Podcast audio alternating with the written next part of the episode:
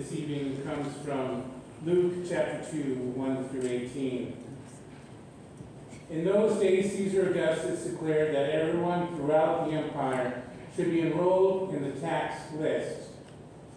This first enrollment occurred when Quirinius governed Syria. Everyone went to their own cities to be enrolled. Since Joseph belonged to David's house and family line, he went up from the city of Nazareth in Galilee, Galilee to David's city called Bethlehem in Judea. He went to be enrolled together with Mary, who was promised to him in a marriage and who was pregnant. While they were there, the time came for Mary to have her baby. She gave birth to her firstborn child, a son, wrapped in and wrapped him up snugly, and laid him in a manger, because there was no place for them in the guest room. Nearby shepherds were leaving in the fields, guarding their sheep at night. The Lord's angels stood before them, and the Lord's glory shone all around them, and they were terrified. The angel said, Do not be afraid. Look, I bring you good news to you, wonderful, joyous news for all people. Your Savior is born today in David's city. He is Christ the Lord. This is a sign for you. You will find a newborn baby wrapped snugly and lying in a manger. Suddenly, a great assembly of the heavenly forces was with the angel, praising God. They said, Glory to God in heaven, and on earth peace among those whom he favors. When the angels turned to, returned to heaven, the shepherds said to each other, Let's go right now to Bethlehem and see what's happened. Let's confirm what the Lord has revealed to us. They went quickly and found Mary and Joseph and the baby lying in a manger. When they saw this, they reported what they had been told about this child. Everyone who heard it was amazed at what the shepherds told them. This is the word of God for the people of God. Thanks be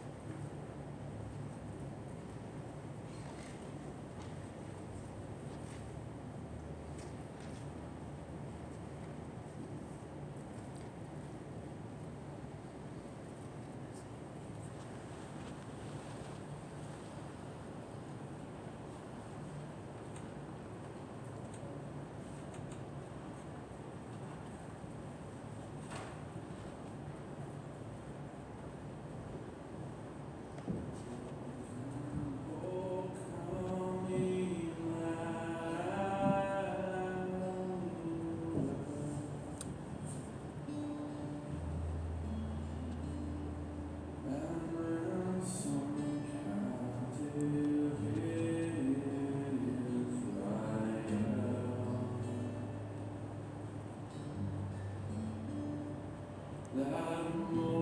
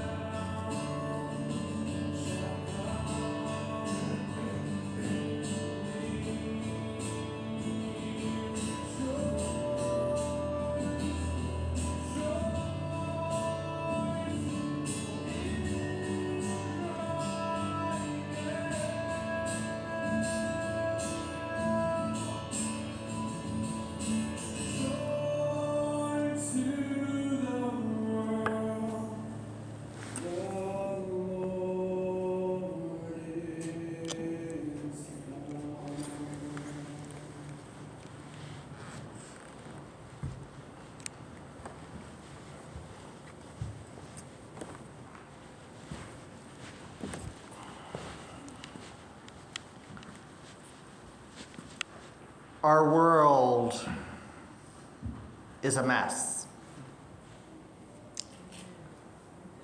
We're all, in one way or another, a mess. And here is a baby in a manger, a manger in a barn, a marvelous, marvelously messy manger filled with barn animals slurping, chewing, and well, you know what usually happens after that.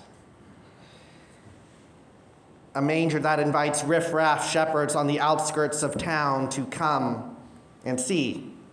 A manger with a blue collar dad who just lost all respect around town a manger with a young woman who has more fierceness and boldness in her pinky finger than most of us do in our whole bodies, and who revealed that true power comes not from the empire they live under, but from adopting the lowliness of the manger.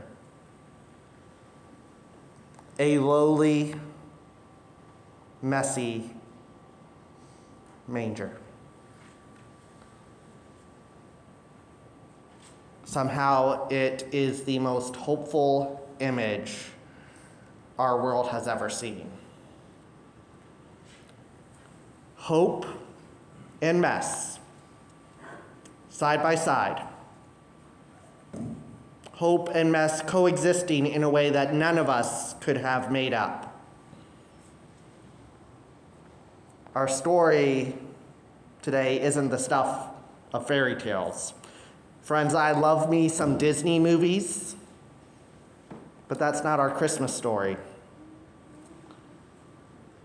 We have a different story tonight mess and hope, inviting us to come and draw near once again.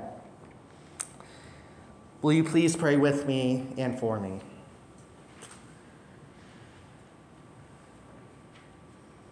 God, hope has arrived. Hope in a manger. You brought hope in radically unexpected ways. And now we ask, we pray, do it again. Bring the hope that we need, and let us find it in the manger. Amen. Dietrich Bonhoeffer, a 20th century uh, Lutheran pastor who stood against Nazi Germany, writes that on Christmas, God became human, really human. That fact alone is beyond comprehension. Then, on top of that, how God became human is just flat out absurd. God coming through this brave teenage mother's birth canal, still coming out covered like babies come out. God nursing on this mother's breast. His carpenter father's calloused hands holding him shepherds who are the town scoundrels in total awe, and then a manger. Not a manger you buy on Etsy, not even a manger you can donate to Salvation Army, but an animal's feeding trough that quite possibly had the saliva of pigs, cows, and who knows what else sticking to the blanket that the hope of the world was wrapped in. Love wasn't born in a gold plated crib. Love wasn't born and given political power. Love wasn't born and had a parade across town. Love wasn't even passed around by others at their local synagogue. Love was born to two poor parents from Podunk, Galilee, and the first people on the invite list were dirty shepherds who weren't even allowed in any self respecting religious community. If we want proof that Jesus isn't afraid of our messiness,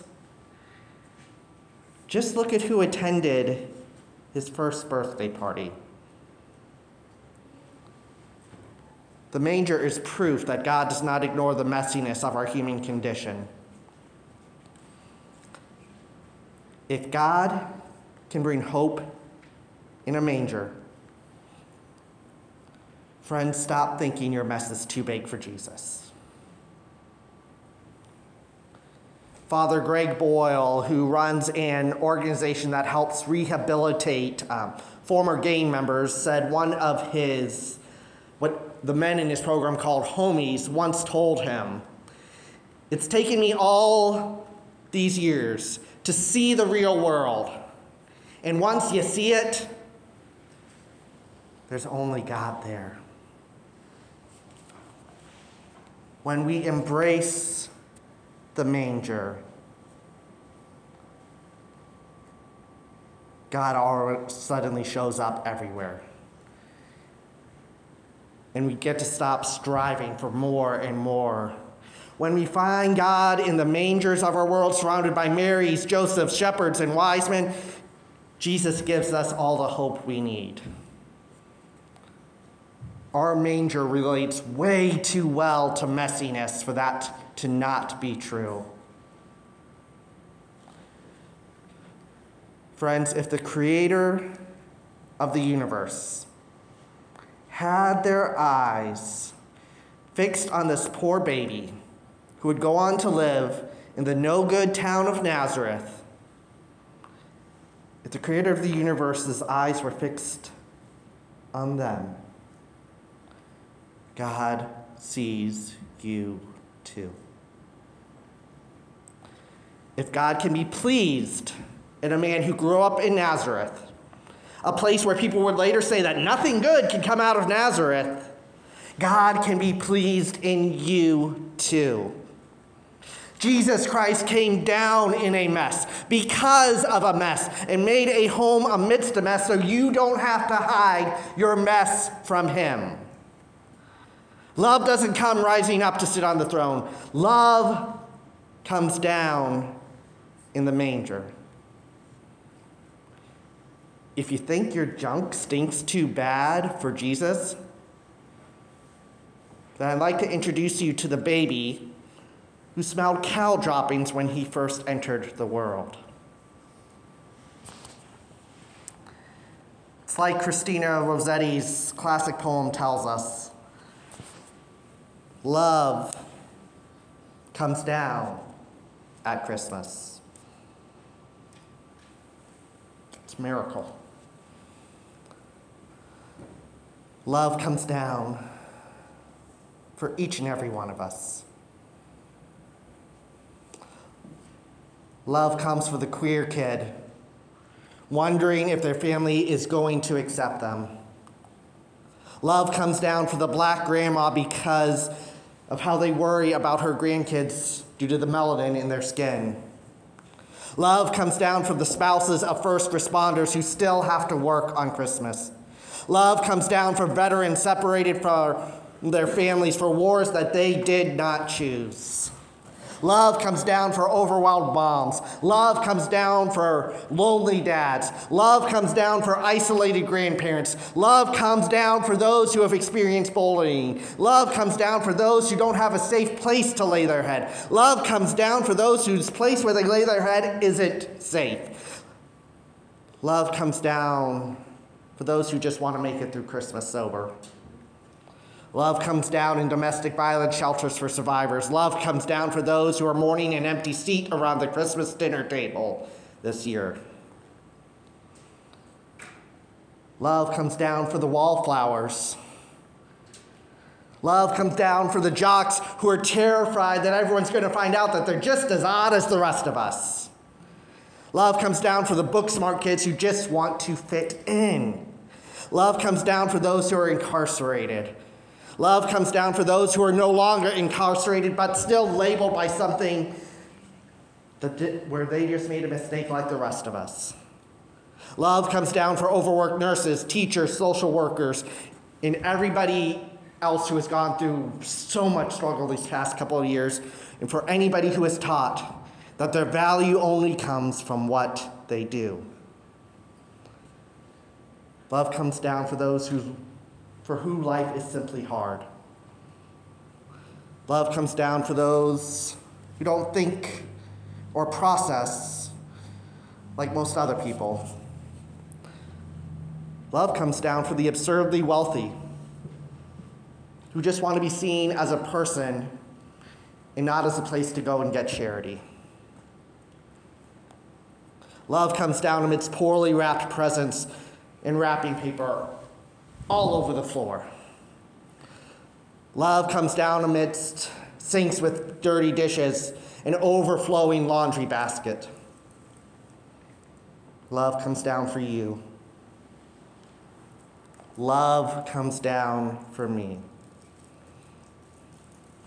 Christmas has shown us that we simply can't stop love from coming down no matter what we throw at it.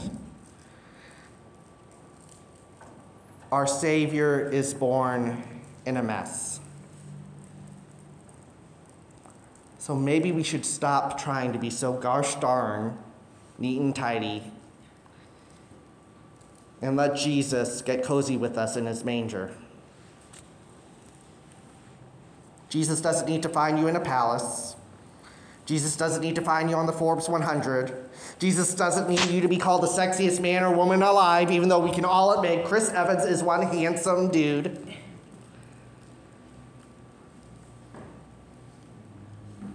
On Christmas and on every day, Jesus wants the messy, vulnerable you. Because that's the person he helped design, he helped create before the creation of the universe. And that's the person Jesus is madly in love with. And yes, if it's any consolation, Jesus does, in fact, take into account your mess when he created you. And here he is, still being born in the manger, staking up the joint with farm animals and shepherds who probably don't know the last time when they got a shower.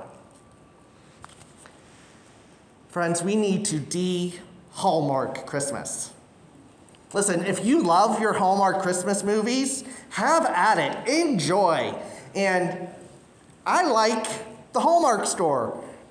Good company from my experience. But that's not where we're getting the truth of Christmas. There aren't any guys with neat comb overs, flannel shirts, and no cute Christmas sweaters from the Gap at the first Christmas. God didn't choose to enter the world on a silent night. As meaningful as that song is that we're going to sing in just a couple of minutes, but God chose to enter the world on a violent night under the thumb of an oppressive empire. God chose to enter the world not as part of the dominant culture or trying to make any person or any organization great. God chose to enter the world as a powerless infant whose only weapon of choice was fierce, self sacrificial, nonviolent love. This, this is Christmas. And Christmas is for us, it's for you, for everyone. So, friends, perhaps you pray every day. Perhaps you've never said one prayer before in your life. Perhaps it's been a long time since you have truly prayed because you're afraid God doesn't hear you, or worse, God doesn't care about you. It doesn't matter what your story's been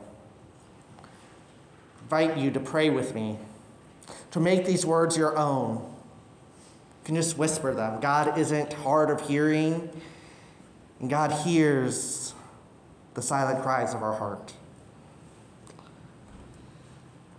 Oh God, thank you for Christmas. Thank you, God, for the messy manger. Now we thank you that you are still that God today and you are not afraid of our messes. Thank you for not being afraid to lie in the messes we have made of our lives and our world. Now free us, wash us clean, make us new. We offer ourselves to your love that was born on Christmas Day. Amen. Friends, God is in the manger. That's enough. That is enough to provide hope. That is enough to point us toward a kingdom that is coming. That is enough for us to know that there is no mess God will not meet us in because Jesus is already there. Love comes down in a manger. Let us never forget that. And let us find hope in messy mangers and not in neat and pristine palaces. And let hope resound throughout all of creation and for every last one of us. Because God bless us, everyone. Amen.